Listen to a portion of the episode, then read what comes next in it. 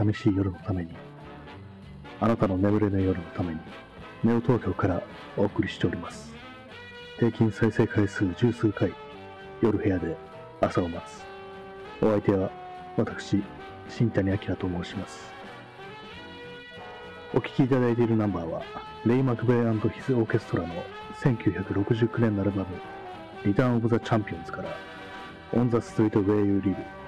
君住む街角でした。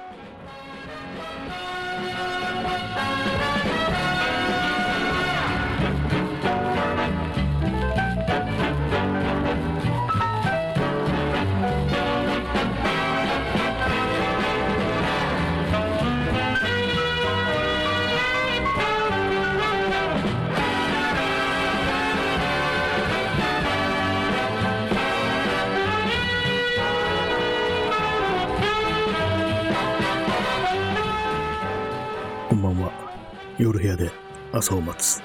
第159回スタートです。えー本日は2月28日、時刻はただいま21時0分ですね。9時ちょうどです。えー本日は日曜日ですけども、皆様いかがお過ごしでしたでしょうか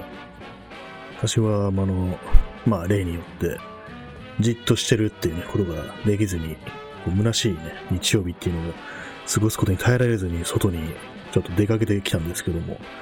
まあ、だからといってね、特に何があったというわけでもなく、普通に帰ってきたという、そういう感じです。まあ、どこに行ったかっていうと、最初は、こう、いつもよくたまに見るね、自転車屋に行って、まあ、何の用事もないんですけども、特に欲しいものもなかったんですけども、まずそこに行って、そこからまあ適当にプラプラ歩いて、写真などを撮りつつ、途中でね、こう、中古家具屋みたいなのを見たりしつつ、新宿まで行って、で、まあ新宿で、まあ昨日も新宿行ったんですけどもね、まあ例によってカメラとかね、そういうのを眺めて帰ってきたと、そういうわけでしたね。まあ途中で何があったかっていうと、結構ね、あの今日撮ったのは、あの、なんですか、甲州街道とかね、その辺のあたりから、どこだろう、あれは。ちょっと地図を見て確認しますね。えー、そうですね、あの、北沢だとか、あの、代々木上原だとか、その辺だですね。その辺をちょっと適当にこう歩いて、そこから新宿に行くというようなことをしたんですけども、結構あの、その、北沢近辺っていう建物が古い、古かったりとかね、こう曲がりくねった道、ひょっとしたらあの多分暗渠なのかなっていう、そういうような道があったりしてね、で遊歩遊歩道っぽくなってるんですよね。そこをこう、ね、こう、家々の間をね、縫うようにこう歩きながらね、こう、写真とか撮ってたんですけども、まあ割に静かなところで、なんて、なんていうかね、こう、ちょっと、道路もね、広いんですよ、その井の頭通り、その辺は。それをね、なんか眺めてると、こう、ちょっと地方都市っぽくもね、見えなくない、見えなくもないようなね、そういう気分になってきて、ちょっとね、あの、自分のね、精神というか、マインドをね、そっちの方に持っていけば、ちょっとしたね、こう旅行気分、小旅行みたいなね、そういう気分もひょっとしたら味わえるのかもしれないなというふうに、そういうふうに思いますね。よくあの、クレイジンケンバンドのね、あの、横山健が、こう、昭和にワープだっていうね、ふうに言いますけども、それとちょっと似たような感じですね。自分の心だけでもどっかね、違うところに持っていくっていうね、そういうようなことがやりやすい、そんな街並み、そういうふうに見えますね。まあそういうふうにね、歩きながら、ちょっとね、あの、疲れたなと思って、その遊歩道のね、ベンチみたいなところでこう休んでたんですけども、そ休みながらね、こう、ツイッターでね、こうわけのわからないことをね、まあ、いつものようにつぶやいてたんですけども、そしたら、あの、近くね、通りすがったね、こう、こちっちゃい子がね、こっちの方歩いてきて、なんかじっと見てるんですよね。まあ、特に何もね、言うこともなかったんで黙ってたんですけども、まあ何かしらね、ちょっと、ね、こんにちはぐらいのね、ことを言っておいた方がいいのかなと思うんですけども、なんか変にね、こう、声かけるのも、ね、変なおじさんになっちゃうななんて思って黙ってたんですけども、私は普段ね、そう、あんまりこう、結構あの、今の世の中だと、そういうちっちゃい子に、ね、こう、変にね、こう、声とかけたり挨拶とかしたりね、したら変質者と間違われるんじゃないかみたいな、ねそういうことを言う、言われたりしますよね。私はあんまそういうのは気にしたことがあんまなくて、別にまあ、変なね、感じあ、自分があんまそういうこと疑われないタイプっていうか、そのパッと見でなんかあんまりこう、警戒されないっていうね、そういう人間なんで、割と子供とかにもね、あんま怖がれたことがないんで、あんまだ、ね、そういう器具とかしたことないんですけども、でもまあ今日はなんとなくこう、ね、そのツイッターとかでね、あんまりもね、頭おかしいことっていうかね、よくわかんないことをね、こう、勢いでね、つぶやいたんでね、なんか急に恥ずかしくなってね、こう、無言で黙ってしまいましたね。まあそのうちどっか言いましたけども、ね。まあ多分近くに親御さんもいたと思いますね。まあそういうようなことがあったんですけども、まあそれからね、あの、新宿の行って、あの、北村写真機店っていうね、ところ、多分あれカメラの北村っていうね、ところの、ね、店舗、一つの店舗だと思うんですけども、なんかすごい、洒落た感じの作りになってるという、で、すごい数のカメラが置いてあるっていうようなね、お店で、私は結構ね、カメラ屋は、なんか新宿とか行くと大体見るんですけども、なんかどういうわけか、そこの北村写真機店だけは毎回ね、ここ行くのをね、忘れがちなんですよね。なぜか。まあ、それはどうでもいいんですけども、そこでね、まあ、結構触れるんですよ。その、実際にテントってね、いろんなカメラをね、そこは触れるんですけども、そこの中にもね、結構もう、すごい高いね、カメラとか置いてあったりしてね、まあ当然自分ね、買えないしね、買う気もないんですけども、そういうのをね、こう、なんかね、触ってたりしたら、まあ実際ね、こう、まあ100万とかね、本当にね、100万とかそういうような、するカメラもね、ちょ置いてあってね、触れることができるんですけども、そのライカみたいな。実際はこれ自分欲しいかってね、言われたらなんか、まあ別にっていう感じに思ってしまいましたね。まあなんでかっていうと、やっぱりこう、なんかね、もう頭が追いつかないっていうかね、自分のまあ腕だとかなんかそういうような環境とかね、そういうのがね、追いつかないから、いいや、みたいなね、なんかそういうふうに思っちゃったんですけども、まあこういうの非常になん、なんていうかね、こう、ある面、ある意味で、こう、まあ欲がないというか、ふうにはなってるかもしれないんですけども、それがなんかこう、すごく萎縮してるというかね、なんていうんですかね、こういうのは。思い出しました。まあ、俗に言うあの、虚勢されてるっていうね、まあそういうような感じですよね。まあこの表現はま良くないですけどもね、まあ、虚勢っていうふうなね、ふうにこう、例えるのはあまり良くないですけども、まあそうなんですよね。まあどうせまあ、どうせまあ自分にはね、こう使いこなせんだろうみたいなね、感じで、年を持ってしまうっていうね、こうまあ、背伸びする気持ちっていうのがやっぱりこうね、ねどんどん年々年々なくなっていっていってるっていうね、そういう感じのことをね、こう思ってしまいますね。こうまあそういうようなね、感じだったんですよ。そういうカメラやり行ってそんなこと思いましたというところでね。まあ本当に外に出てもね、今日は何も起こらなかったんで、特に喋ることもないんですけども、まあ少し写真を撮ったぐらいでね。で、まあ帰ってきたらあの、私がね、あの、ラジオトークでフォローしてる方に、まあ、この放送でも何回か言ってますけども、エリエリコさんっていう方がいて、エリコさんは、メイズっていうバンドで、をやってる方なんですけども、ラジオトークでね、こう、たびたびこう、放送してらして、それがすごく面白いんですよ。そのね、エリコさんが今日、久々にこう、ラジオの更新をしましたということでね、こう帰ってきたら、ツイートされててね、もう早速聞くんですけども、今日非常に面白かったです。その放送。ぜひ皆さんも聞いてみてください。かかる曲もね、良かったですね。私は知らないバンドなんですけども、ウップスっていうバンドの曲がかかり、ね、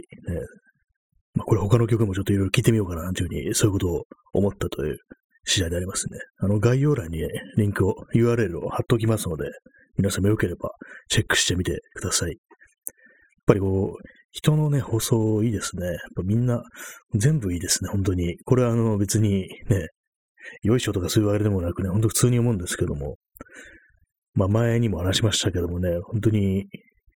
まあこうすべての人がこうね、ラジオだとかね、ポッドキャストとかね、こう配信だとかね、そういうのをやってほしいな、なんていうふうに思うんですけど、もしそうなったらそうなったら聞くのが大変ですからね。現状でも結構ね、こう、追いつくのが大変だみたいな、そういうところがあると思うんですけども、まあ、この放送自体が結構ね、大変なことになってるっていう気もしますけどもね、159、回っってなると、これ、これから聞くとなったらね、かなりこう、しんどいというかね、まあタイトルからね、こう、ね、適当に選んで聞くしかないよな、なんていうふうに、そういうふうに思いますけどもね。まああるいは垂れ流しておくかみたいな、そういう感じだと思うんですけども、まあ、そういうわけなんでね、この放送、159回ですからね、さすがにっていう感じですよね。その159回のほとんどが大体ね、こう20分から30分喋ってるってなるとね、この総計したらどのくらい、どんだけお前一人で一人ごと喋ってんだっていうね、そういう感じになってしまいますけどもね。あんまこう、その数字としてあんま見たくない気がしますね。これだけの時間ね、こう、お前が一人で喋ってたんだなんてことをね、数字の形で見たらね、こう、膝から崩れ落ちるかもしれないですね。なんか今急にこう喋り方がちょっとおぼつかなくなってきたんですけども、なんかよくわかんないですね。結構あの、昨日とかもかなりね、こう、滑舌が悪かったっていうか、割にこう意識してないとすぐもごもごしちゃうんですよね、私は声は。よく、まあ人と喋ってて割に声が通りやすいっていう風に言われることあるんですけども、これあの元の喋り方がね、結構、私はあの、ボソボソしてるんで、で、まあ、そういう感じだから、普通に喋ると、え？っていう感じで、ね、聞き返されてしまうんですよね。それがね、ちょっと良くないなと思って、割と意識的にこう自分のね、こう声がはっきり伝わるように、声とか張ったりしてね、高さとかもね、結構聞き取りやすいような感じに調整してるんですよね。まあこれはあの、まあ、やり始めた最初は意識的でした、だったんですけども、こう、今はもう無意識のうちに、この喋り方っていうふうなことをね、決めてますね。そうですね。何もね、通らないより、声が通らないより通る方がいいですからね。まあ別にそういうふうにやることが全然苦ではないんで、まあいいんじゃないかななんていうふうに 思ってるという次第です。あと、最近思うんですけども、こういう、こういうふうに、まあ、今日の放送でも昨日放送でもそうですけども、自分のね、こう、好きなものについて語るとき、まあ昨日はあの、よく自分私が見てるね、こう、戸田正子さんっていうね、こう写真誌研究家の方のインスタライブがいいというね、話をしましたし、今日はあの、エリコさんの放送がとても面白いっていうね、話をしたんですけども、なんかこう、うまくね、こう、毎回毎回思うんですけども、結構ね、この、良さを伝えるということにね、なんか自分の語彙が全然足んないなみたいな、ただいいっていうね、なんかそういうことばっかりで終わってしまうような気がして、なかなかその辺がこう、うまく正確に、こう、皆様にね、こう、良さを伝えるのに、どうにもなんかこう、力が足りてないのかななんていうふうに思うこともあるんですけども、結構ね、その辺は、なんていうか、やっぱりこう事前に書き留めないとなっていうね、こう原稿ですよね。そういう感じでやっていかないといけないのかななんて思うんですけども、なかなかこう、その、書くっていうのがね、自分はこう、文章書くっていうのはあんま向いてないのかななんていうふうに、たまに思ってしまうんですけどもね、考えてみれば、あの、子供の頃、小学生ぐらいの時に学校であの、作文ってやらされますよね。あれがね、私は結構苦手で、普通のね、なんか読書感想文だとか、ああいうものね、全然こう書け書けなかったんですよ。なんかもう別に何も思ってないし、みたいなね、そんなことを考えてましたからね。だからね、結構ね、その、宿題みたいのをね、溜めててね、結構うやむやにしてね、なんか、乗り切ってたね、記憶あるんですよね。その作文ってやつに関して。あれも不思議ですよね。でも、子供のね、子供の時なんか書くってなると、本当にこう、まあ、親だとか先生がね、こう、許すというか認めてくれるようなものを書かなきゃいけないっていうふうに多分その時は思ってたと思うんですけども、だから、子供が、こう、自分の言いたいことを言うっていうのは、非常にね、こう、難しいと思うんですけども、なんかこう、当時のね、これ考えてみると全然大人っていうのはそういうのは全然分かってなかったようなね、気がしますね、今思い出してみると。ふとね、今日はそんなことを考えたんですよね。自分の好きなこと書けばいいじゃないっていうふうにね、まあ先生とかは言うわけですけども、なかなかね、その子供からするとそういうのはすごく難しいっていうね、そういうのありますよね。まあ結構世の中だとね、こう、作、まあ読書感想文だとかね、そういうようなことですごく、こう、突っ張ったことを書いてね、非常にこう、なんか、先生から怒られたみたいな話を聞きますけども、私はそういうことを思いつくようなね、記録も何もありませんでしたね。まあ、当時からこう、言うことないとかね、話題がないとかそういうことを思ったのかもしれないですけども、まあそういう感じなんでね、あんまこう文章っていうものを書くことに、多分まあ自分をね、開示するっていうことに対してね、結構抵抗感があると思うんですけども、まあじゃあ喋るのはいいのかよっていう感じですね。まあ多分喋るっていうのはまあこのね、こう、一つの運動であるっていうね、身体的行為であるという面において少しこうハードルが低いというかね、まあある意味こう、ちょっと芝居がかったようなね、そういうところもあるんで、こう喋るっていうのは、その辺があの文章で、つまびらかに、自分のね、ことをね、つまびらかにするっていうのは、こうちょっと違うのかなっていうふうに思うんですけども、まあどうしてもその、確保っていうのはあんまり得意じゃないな、っていうふうに思ったりしますね。まあそういうのも、まあ、この放送みたいに毎日書くとかね、そういうことをやった方が、こう、慣れるというかね、まあ、ある意味ちょっと一つの扉を開けるっていうようなね、こともできるのかななんて思うんですけども、なかなかこうね、毎日これをやってると、この放送とかやってると、他にこうね、なんかエネルギーを割くっていうのがね、結構難しいっていうところはありますね。やっぱりこう、写真のレタッチとかね、現像とかもできてないんでね、まあ撮る枚数も減ってますけども、やっぱりこう、全部をやるとなるとね、本当に非常に時間だとか気力だとかね、そういうものがね、ないと難しいですよね、本当に。前にあの、結構ね、運動してた時思ったんですけども、ジョギングとか筋トレとかやった時に思ったんですけども、結構時間が取られるんですよね。特にまあ、その時あの、10キロぐらいね、ジョギングとかやってたんで、でまあ、10キロ、走るだけでも10キロだとどんぐらいかかるのかな。まあでもまあ1時間ぐらい見といた方がいいのかもしれないですね。まあそんぐらいね、見て。で、まあ、私もね、遠くまで、遠くじゃないや。ちょっとあの、走る用のね、道路があって、そこまで行ってね、走るんですけども、そこに行くまででもね、なんか、10分、15分とかね、かかるわけで、そういう感じなんでね、本当にこう、相対で見るとね、結構時間が取られるっていうね、まあ、帰ってきて、夏とかだったらね、もう大汗かいてるんで、風呂とか入りますからね、そういう時間だとかね、すべてを総計すると、結構、ね、時間もね、捉えるなっていう感じでね、やっぱこう人間すべてのことはできない風にできてるのかなっていうふうに思いますね。こう、一つのことをね、得れば、なんかしらこう代償をね、払わねばならないっていうふうに思いますね。今、その代償を支払うで思い出したんですけども、ブルース・プリングスティーの曲で、The Price You Pay っていうのがあったと思うんですけども、その、昨日ね、久々に、久々じゃないや、この間ランボ見たから久々じゃないですね。昨日あの映画を見たんですよ。あの、カセットテープダイアリーズっていう映画で、これはどういう映画かっていうと、あのノン、ノンフィクションですね。この、実際作者の実体験みたいな感じなんですけども、これあの、イギリスの、こうまあ、地方の、結構田舎町っぽいところでね、暮らしてる男の子がいて、高校生なんですけども、で、その子はあの、パキスタンからの移民なんですよね。で、まあそういう感じで結構あの、家だとね、お父さんがすごくまあ、いかにも、ね、父親って感じで、こう、力を振るってるっていう、結構まあ、堅物なんですよね、お父さんが。で、それでまあ、いろいろ、ね、自分のこれ秘めてることとかもあんまりこう言えないんですけども、そんな中でね、こう、ある日こう、ブルース・スプリングスティーンのね、曲に会うっていうね、これ時代がね、あの、1988年からそのぐらいなんですよね。88年っていうと、まあ、すでにこう、ブルース・スプリングスティーンはデビューしてからね、だいぶ経ってますからね、で、まあその子高校生なんですけども、まあ急にね、そういうふうに、ブルース・スプリングスにハマって、結構周りからね、あれってなんか俺たちの親父が聞くぐらいのもんじゃんみたいな感じでね、ちょっとね、惹かれるんですよね。で、そういうわけでね、まあその、最初にあのカセットテープをね、その同級生から借りるんですよ。まあ同じくね、多分、こう、パキスタンから移民とかいうかね、そういう感じのムスリムのね、家庭の子なんですけども、その猫から借りてね、もう本当、聞いてみな、飛ぶぞっていうね、ちょっとね、長州力みたいな表現しましたけども、本当になんかそういう感じで、進めるんですよね。絶対これ、ハマるからみたいな感じで貸してもらって、まあ、その通りね、本当に、ブルース・プリングスにハマりまくってね、ジージャンとかね、来て、あとシャツの袖をね、切るんですよね。そのシーンちょっと面白かったですけども、そういうね、ところがあったりして、まあ、どんどんどんどんね、こう、ブルース・ウィングスにハマっていくっていうね、そういうところで、で、まあ、本人、その子はね、あの、書くことが好きなんですよね。詩を書いたりとかね、文章を書いたりするっていうのが好きで。で、まあ、あの、幼馴染がやってるバンドに詩を提供したり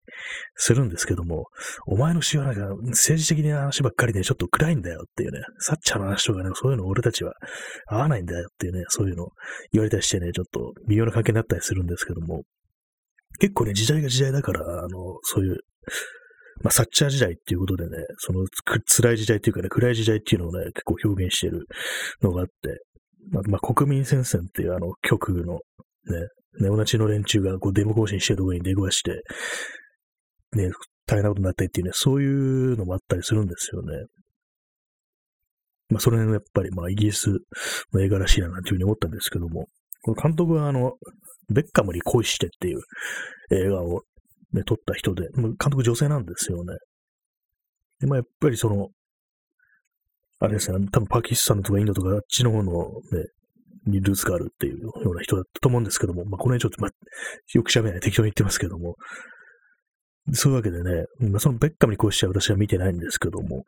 この映画はね、結構面白かったですね。割となんかこう、笑えるというかね、ちょっとミュージカルっぽい感じのシーンがあってね、なんか面白かったですね。結構あの、そう、それなんですよね。あの、ブルース・スプリングスティーンに対する誤解みたいなのをね、こうその扱ってるっていうかね、やっぱ同級生はね、ねブルース・スプリングスティーンって、 Born in the USA とか言ってなんか拳振り上げてなんかアメリカ万歳みたいなそういう曲だろうみたいな、いう風に言うんですよ。いや、ちゃんと曲を、歌詞を聴けばそんなんじゃないってわかるからっていうね、そういうことで言ったりするシーンがあって、やっぱりまあ当時のね、若い人というかね、キッズたちにはなんかそういう風に思われてたりしたのかなっていうふうに思いましたね。逆に、こうね、親世代の方から、こう、受けがいいみたいなね、その、幼馴染のね、この、お父さんが、何ブルース・ウィングス弾くのかってことで、俺は昔ライブに行ったことがあるぞみたいなね、そんなこと言ってね、ちょっと大盛り上がりするみたいなシーンがあるんですけども、そういうところもちょっと面白かったですね。自分自身はね、その、その子自身はあのね、パキスタンからの移民で、白人のロックンロールを聴いてるっていうことでね、なんじゃそりゃっていうふうにね、言われたりすることもあるんですけどもね。まあ、カセットテープダイアリーズ。ね、面白い映画でしたね。原題はあの、 Blinded by the Light っていう、これはあの、ブルース・スプリングスティーンの最初のアルバムの、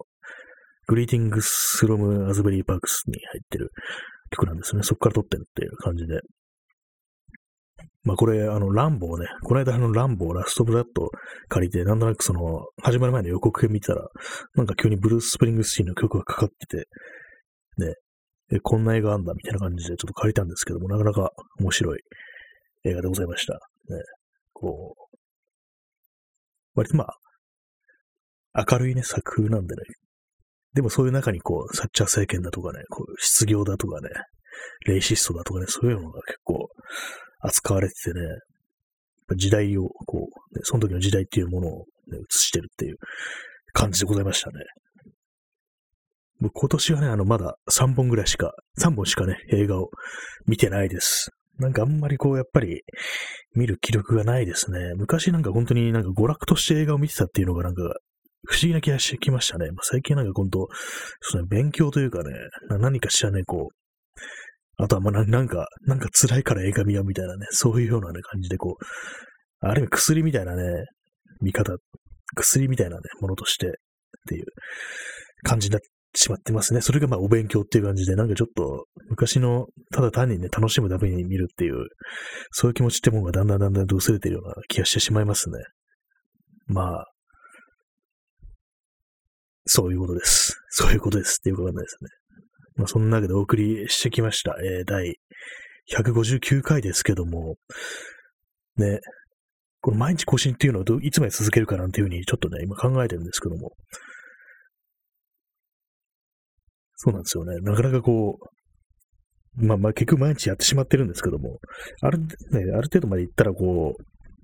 毎日じゃなくても数日に一回みたいな感じでしようかななんていうふうに思ってたんですけども、どうなんですかね。結構ね、今日あの、いわゆる友人からね、かなり久々に聞いたっていうね、ことを、ね、言われて、まあありがたかったんですけども、やっぱね、こう、あまりにもね、やりまくると、更新しまくるとね、結構聞く方も大変だみたいなね、そういう気が少ししてきましたね。なん、なんていうかこう、練ったやつをね、こう、ちゃんと練ったやつを、まあリリースしていく。なんリリースってなんだよって話ですけども。で、そういう感じしてった方がいいのかなっていうふうにも少し思うんですけども。結構、ま、今はね、毎日やんなきゃっていうことで、こう、ある程度ね、ちょっと適当な感じになっちゃってる回もあるっていうね、そういうのはあるんですけども、それがなかなか難しいですよね。まあ人間避けるね、こう、エネルギーっていうものは限界があるんで、それにちょっとどうしようかなというふうに思っているところです。まあ、そんなこと言ってもね、今日からはね、こう、毎日更新を必須じゃなく、しなくしますっていうね、できる時にやるっていう形にしますって言ってもなんかこう毎日やってそうな気もするんですけども、まあそういう感じにまあちょっと考え、思案してるというところですね。まあそういうわけで、えー、159回、ね、時刻はただいま22時17分。結構ね、今日中断したんでね、中断し飯とか食ってたんでね、飯を食うじゃない、ご飯を食べたりしてたんでね、少し、こう、また遅い時間のアップロードになってしまいましたけども、ね、この辺で終わりたいと思います。そういうわけで皆様、えー、ご清聴ありがとうございました。最後にお聴きいただくのは、レイ・マーティン・オーケストラストリングスの1964年のアルバム、ダンシング・アフター・ダークから、3 o'clock in the morning。この曲でお別れとなります。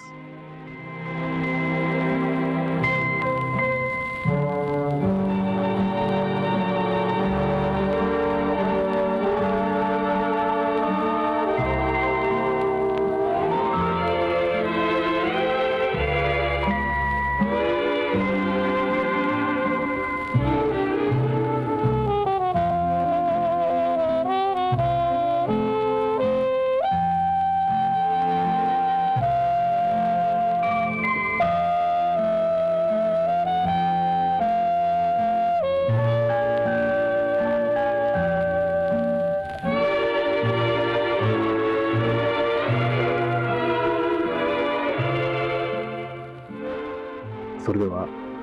本日の放送をすべて終了いたします。どちら様も日の本、戸締まり、ご用心してお休みくださいませ。どうか皆様にとって明日という日が